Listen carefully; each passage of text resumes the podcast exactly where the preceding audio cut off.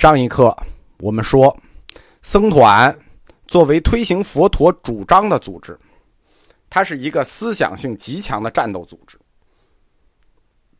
宣传队、播种机，在人类的组织里面呢，最有战斗性的组织、最有纪律性的组织、最有自觉性的组织，都是宗教组织。啊，也有个别可能不是，那也是类宗教组织。为什么呢？因为他们有信仰啊，信仰它有的时候就超越了理想，甚至超越了理性，对吧？宗教组织它是人类组织里头一种特别具有光辉性的东西，基本上没有其他组织可以与其相比。不光是精神思想，它还有行动。可以说啊，我们翻看人类历史里头。最感人的、最具牺牲精神的行为，往往都是宗教组织做出来的。动物是永远做不到这一点的。所以说呢，这个宗教组织的牺牲性，其实它是人类神性的一部分。大家如果有机会呢，可以了解一下这个基督教早期的地下教会。基督教早期呢也是非法组织啊，抓到就得死，烧死，吊死。各种死，而且死的不是一个人、两个人，以万为单位的都是。所以，如果学习过宗教的发展史，或者说了解宗教史的话，那不要去企图镇压宗教，因为宗教这个东西，你还别镇压，你一镇压呢，它反而会掀起信徒殉教的狂潮。世界型的宗教在历史上都曾经经历过血腥的镇压和迫害。哪个消失了，对吧？因为宗教它的指向性不是现实，它的目标不在现实里，不是来世就是天堂。因为这种指向性不是来世就是天堂，你觉得信徒们谁会怕死啊？都恨不得能早点死。从基督教史来看，基督教的早期为什么会深入人心？其实就是一代一代不屈的殉教者，对吧？啊，烧死了，视死如归；吊死了，视死如归。这给人围观者、旁观者的心灵冲击实在太大。所以，宗教组织一旦组织起来，甭管他是僧团也好，圣骑士团也好，教会也好，兄弟会也好，那战斗力都是杠杠的。这个扯远了，我们继续回来说僧团。僧团，它是由佛陀所创建的，所以他当然要亲自制定僧团的若干准则。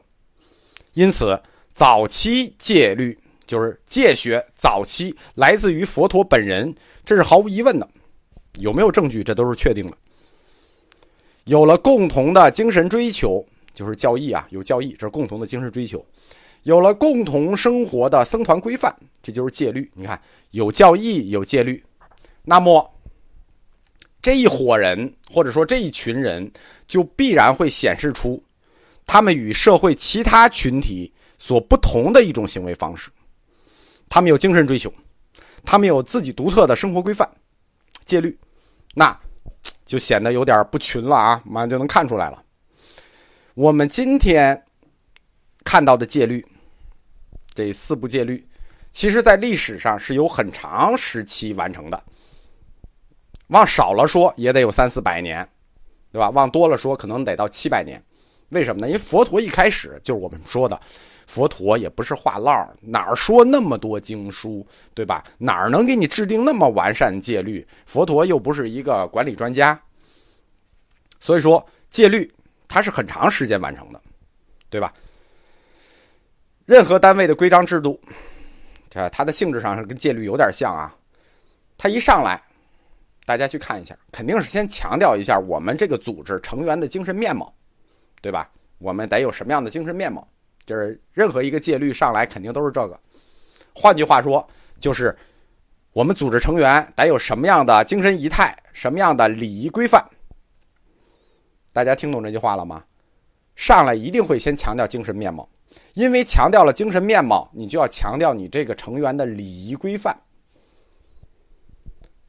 那么，说明戒律中不可缺少的就是礼仪部分，对吧？它总有人和人的交往，不可缺少就是礼仪部分。但是呢，礼仪这个东西它是非常本地化的，不同的民族啊是有不同的礼仪，这是非常非常本地的事情。简单的说呢，比如说啊，我们中国是觉得左边是尊重。上手，左边上手，左边是尊重，对吧？跟你尊重，我们握左手。那印度呢？它不一样，它右边是尊重，对吧？那右他觉得，哎，右右右边高级，对吧？所以说，这种都是觉得好的礼仪，不同民族可能是冲突的。佛教，它在流布的过程里头，它流到哪里，就要跟当地的文化做结合。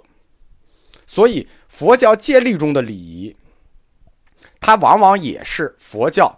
流入当地后和当地文化的一种产物，那也正是这个原因。客观说啊，原始佛教戒律到了中国以后，跟我们中国佛教一直结合的不太好。